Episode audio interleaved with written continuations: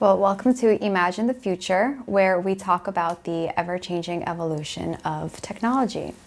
Joining us today is Chief Information Security Officer at the National Technical Information Service, Bilal. Bilal, thank you for being here today. Thank you for having me. Thank you. Um, I just mentioned that you are a CISO at a government agency. Can you tell us a little bit about the journey that led you to this coveted position? Sure. Yeah, I've been in security for the better part of 13 years uh, now. Um, started in security right out of school. Uh, came in as a, as a, as a junior, definitely paid uh, my dues. Uh, originally started out with actually assisting uh, government agencies with their cybersecurity needs as a, as a contractor. Uh, so anything from ISL support. Um, I've also worked in security operation uh, centers. So I've done a variety of, of, of different tasks um, as, as a government contractor. And then when I was brought on as, a, as an employee, uh, I, I, I more fit in or more uh, fit into uh, or was being pushed into more of a supervisory uh, and being able to shape cybersecurity programs, um, uh, being able to shape policies or what have you, and run my own cybersecurity program as I do today. Where did you go to school? Uh, University of Maryland, oh, College okay. Park. College Park. Where'd you study?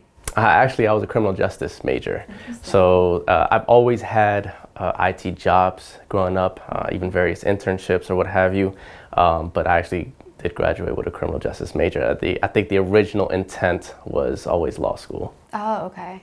Okay. And then how long were you a contractor before you went go? Um, I was a contractor probably for uh, the better part of about eight years or so prior to rolling over and becoming a federal employee. Okay. Were you a contractor under the same agency? No, no. I've I've been at various agencies assisting various government agencies, whether it was FAA, Department of Labor, um, Consumer Product Safety Commission. So been been around the block a few times. Awesome. Yeah. Sounds exciting.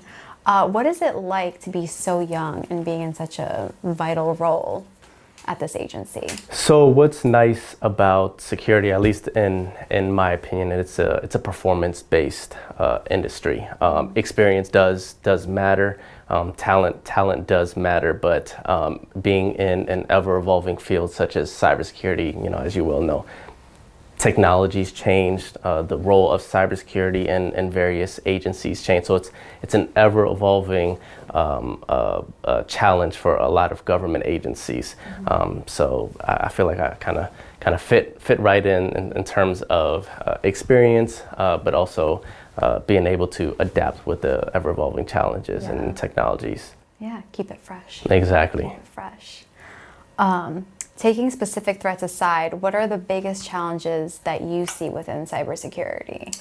So I think probably, and you can probably uh, fit this just with information technology as a whole. It's always going to be resources. So that's that's twofold really. From a budget standpoint, um, you know, being uh, uh, kind of provided with a limited budget that you have to kind of stay, you know, with, uh, within those limitations. You can't just go out and buy every single, you know, tool that you feel is is sometimes necessary uh, to complete um, the the task or the mission mission at hand but also its uh, resources in terms of being able to retain uh, talent and, and being able to recruit talent uh, within the cybersecurity field. I can tell you when I graduated, there was no such thing as a cybersecurity major, right? So now, uh, with there being cybersecurity majors, um, uh, the industry itself just getting younger uh, as, as, as a whole, um, being able to retain talent, being able to ensure um, uh, personnel have the correct amount of not just experience, um, but being able to have uh, capabilities in order to complete um, the task that they're, they're really assigned. Gotcha. How do you, if you are part of this process or with your best opinion, how do you decide, you know, when you're talking about budgeting and resources and choosing because of the low budgets or whatever your budget might be how do you choose the right resources the right programs for example? Like is there criteria that you kind of look for essentially? Yep always um, there's always certain things that you look for whether it's tools, whether it's it's it's people um, looking for certain skill sets, looking for the right amount of experience. Uh, someone someone comes in with. I think training uh, is also a, a, key factor, especially when you talk about um, uh, not just uh, uh, personnel that are that's on your team, but mm-hmm. You, you, know your original question was uh, some of the uh, kind of ongoing challenges today with cybersecurity, right? Being able to train your workforce, somebody that's that's not in IT, what to look out for when they do receive a phishing email or what have you, or what are the the correct steps when you do accidentally click on, you know, that bad link. What are the next steps and, and the correct protocols you should go down? So I think uh, uh, training is, is definitely a key element of any cybersecurity shop. Have you ever done? Have you ever trained someone? Personally, yes, um, but I think even even and uh, just being able to um, uh, automate some of that training, right? Being able to find certain training programs, or being able to ensure that folks, even with that are within cybersecurity, stay abreast of the latest cybersecurity trends, the latest uh, latest cybersecurity challenges uh, within the field. Awesome. Do you go to like a lot of, let's say, do you have certificates that you have to keep maintaining? And so you go to a lot of like courses for those certificates? Yeah, so a lot of folks uh, within cybersecurity have uh, certifications, right? And, and as part of maintaining uh, those certifications, you're required to go through X amount of hours uh, every year. So, you know, to accomplish just that, you know, staying abreast with the, you know, latest cybersecurity trends and challenges. Oh my gosh, that's like another full time job, I'm assuming. Uh, it's it, it's not as bad as, as you think it is. You actually do a lot of it on a, on a day to day basis, from uh, attending various workshops or uh, uh, demos provided by various vendors or what have you. So a lot of it just comes with kind of your normal day to day responsibilities. Okay, so. Um, so it's it's it's it's not as taxing as you you know one may think. Gotcha. That's good. Are there any certain trends that you are currently keeping up with and or implementing uh, when it comes to monitor- monitoring uh, cybersecurity? Sure, I think I think the pandemic taught us a lot, right? Um, everyone being being at home, um, being able to continue the mission at home, being able to complete uh, your your job, your day to day tasks at home, but from a cybersecurity perspective, ensuring that those assets you know, continue to stay secure even when they're outside of your quote unquote uh, network. Folks bringing, you know, uh, laptops, equipment, you know, home, being able to continue to work from home pose a different set of challenges uh, in the cybersecurity field, but necessary, you know, as, as again the pandemic taught us, it is necessary to be able to continue to complete the mission from home. The days of coming into the office five days a week are probably gone whether that's for you know the better, for the worse. Everybody has uh, their own opinions, but we still need to be able to maintain a certain level of security with folks uh, being able to work from home. So extending extending your network and ensuring that uh, all of the endpoints are, are secure uh, definitely was was uh, a challenge uh, during the pandemic.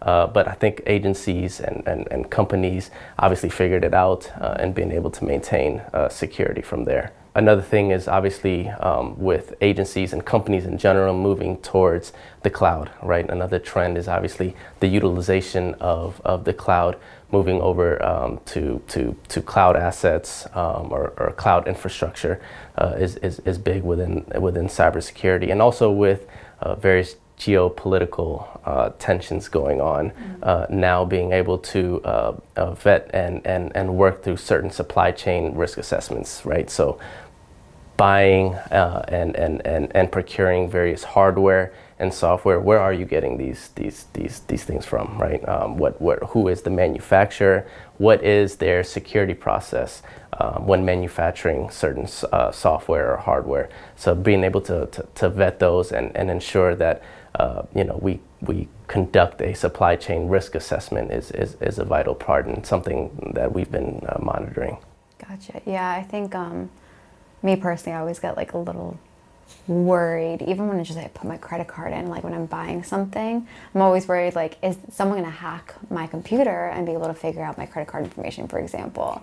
Or even when I was working, um, I was always worried like, can someone like see these plans that I'm looking at right now because I would work on uh, banks, for example, and you know banks are very high security. So I was always worried, like, can someone see these and see like how to get into the safe? Right, right.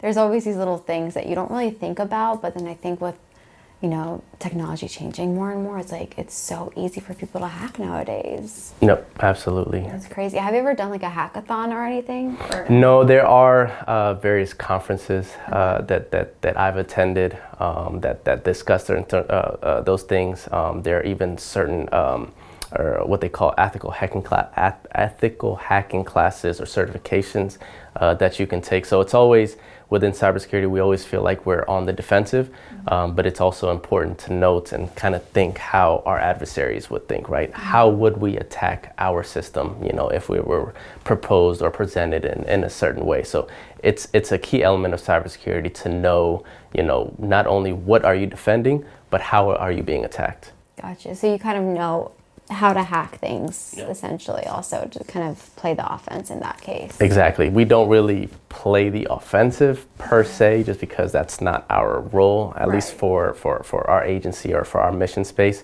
Um, but there are but there are those that do that. Yeah. Gotcha. I think to your point it's always good to see things from two perspectives. That's Absolutely. so important. I think that that could even go with the training and the resources that we were talking about earlier you know, I think that's so important to see both sides of everything. Mm-hmm. Mm-hmm. A hot topic in the cyber world is zero trust. How has the zero trust requirements changed the security landscape, and do you feel that it is necessary the government to implement all of this? Uh, it not only is it necessary, it's now a requirement, right? Executive Order 14028 uh, required government agencies to move towards zero trust. But I think it's important to note zero trust is not a new concept. Mm-hmm. Um, zero trust is actually something that's that's been a while, but I think it did a very good job of pulling a lot of different or putting a lot of different concepts together all under kind of one umbrella which you know the, the, the, buzzword nowadays is is zero trust right? So it's you know it's it's exactly what the term is not trusting anything or anyone whether it's in an internal network whether obviously if it's you know out in the open but every user every device every transaction is is verified and no two should really rely on the other and and and, and kind of have that um, asset or that user or you know that endpoint as a trusted device. Everything is kind of treated as as an outsider, so that if unfortunately things do get compromised, things do get hacked. Um, if that were to to to to, to happen, um, your your the effects of, of, of said threat or, or, or hack are, are, are limited. Gotcha. You mentioned cloud earlier. Mm-hmm. So with zero trust and cloud, how does how do those two things kind of mesh? Because I think cloud, when I think of cloud, I think of something that's like you know just easily accessible, essentially. You know what I mean? So how does zero trust work with cloud to make sure that no one can hack your cloud? Yep, absolutely. So cloud is always a what we call it a shared responsibility, right? So there is a push for companies, agencies uh, to utilize the cloud um, for cost efficiencies and, and, leverage some of those obviously savings or what have you. But it's always a a shared responsibility in that you can't just move assets to the cloud and think, okay, I'm done. This is not ban- managed by me. It's, it's, it's taken care of by a third party or what have you. There's always a shared responsibility. And uh, again, moving with zero trust, you know, having and securing those assets, um, uh, it changes the landscape and how you secure those assets. Because now, again, each device, each user, each endpoint is kind of treated as a separate entity. Mm-hmm. Interesting. That's cool. Um, so I know earlier you mentioned that you went to UMD. Have you been on the campus recently? It's been quite a while. Okay, so I went to UMD as well. Okay. And uh, when I went there, they were trying to like do Silicon Valley. I don't know if you heard that. mm So right on Route One, they were trying to build like right when you enter the campus or the main gate, I guess you want to mm-hmm. call mm-hmm. it. To the right hand side, they're building like this huge building dedicated to computer sciences. Okay. And so it's like Silicon Valley is coming to UMD. Right, like that right, was right. their thing. So thinking about that, thinking about the future and everything, like what do you think? Like where do you imagine the future of technology going? Thinking about how much funding is going in colleges for this, you know, and then also how you were talking about resources, training people, and everything. And how do you see the future of technology going on? Yeah, sure. Um, so obviously now that with with AI, artificial intelligence, machine learning, all that now, although it's it's it's not a newer technology, it's being incorporated into the cybersecurity field, right? So uh, the benefits of of AI are definitely something to be had within the cybersecurity industry, but you also have to be wary because adversaries have access to the same exact tools, the same, uh, um, uh, and, and, they're actually utilizing those tools to, uh, I guess, against you, uh, right? So. Yeah, I feel like AI is something that it's either you're really about it or you're skeptical about it. Yeah, and, and usually the truth kind of lies, you know, somewhere uh, somewhere in the middle. For example, AI can be used uh, to develop, you know, application or, or, or to harden application coding, right? You can utilize AI, run a scan against a certain code, and utilize AI to fix uh, gaps gaps in your code. Mm-hmm. At the same time, the flip side of that is adversaries also have uh, access to do that, right? So when um, you know they see publicly available websites or things that are just out there on the internet, they are able to use AI to see what they can specifically attack, what uh, specific software is associated with certain ports that are open. It kind of consolidates a lot of different information and puts it accessible for not just yourself, but also for your adversaries as well. So essentially, and correct me if I'm wrong, when you're using AI, let's say I'm saying like, hey, write this paper about why coffee is amazing, you know, mm-hmm. and it writes a paper for me. If someone were to like hack or go into AI, could they figure out like, oh, she used AI to write this paper?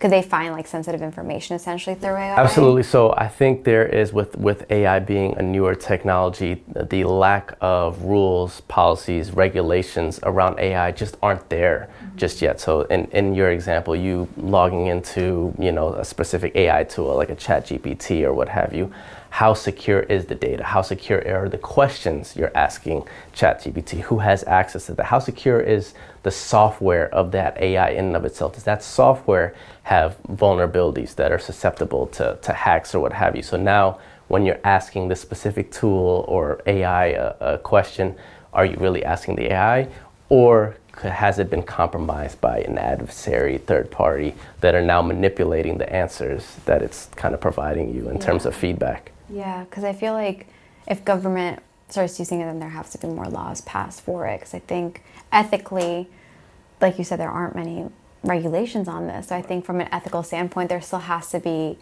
a human, essentially, at the end of the day, making sure ethics are still taken into account. Yep, not just ethics, but also oversight, right? Uh, just because this tool is providing you feedback, who's to say that it's accurate feedback, yeah. right? At the end of the day, it's it's an algorithm. It's pulling data from a variety of, of different sources and putting it into a consolidated place. So at the end of the day, it still requires human oversight. It still requires human human input um, for AI. Yeah, I was at a panel a couple weeks ago and they were talking about AI also there. And one of the things they mentioned was like, I mean, think about the GPS. Like, that's essentially an AI, you know? And if it told you to just drive on a road, you're probably going to listen to it because sure. you think that, you know, it's the right way. But like, what if you just end up in the middle of nowhere? Yep.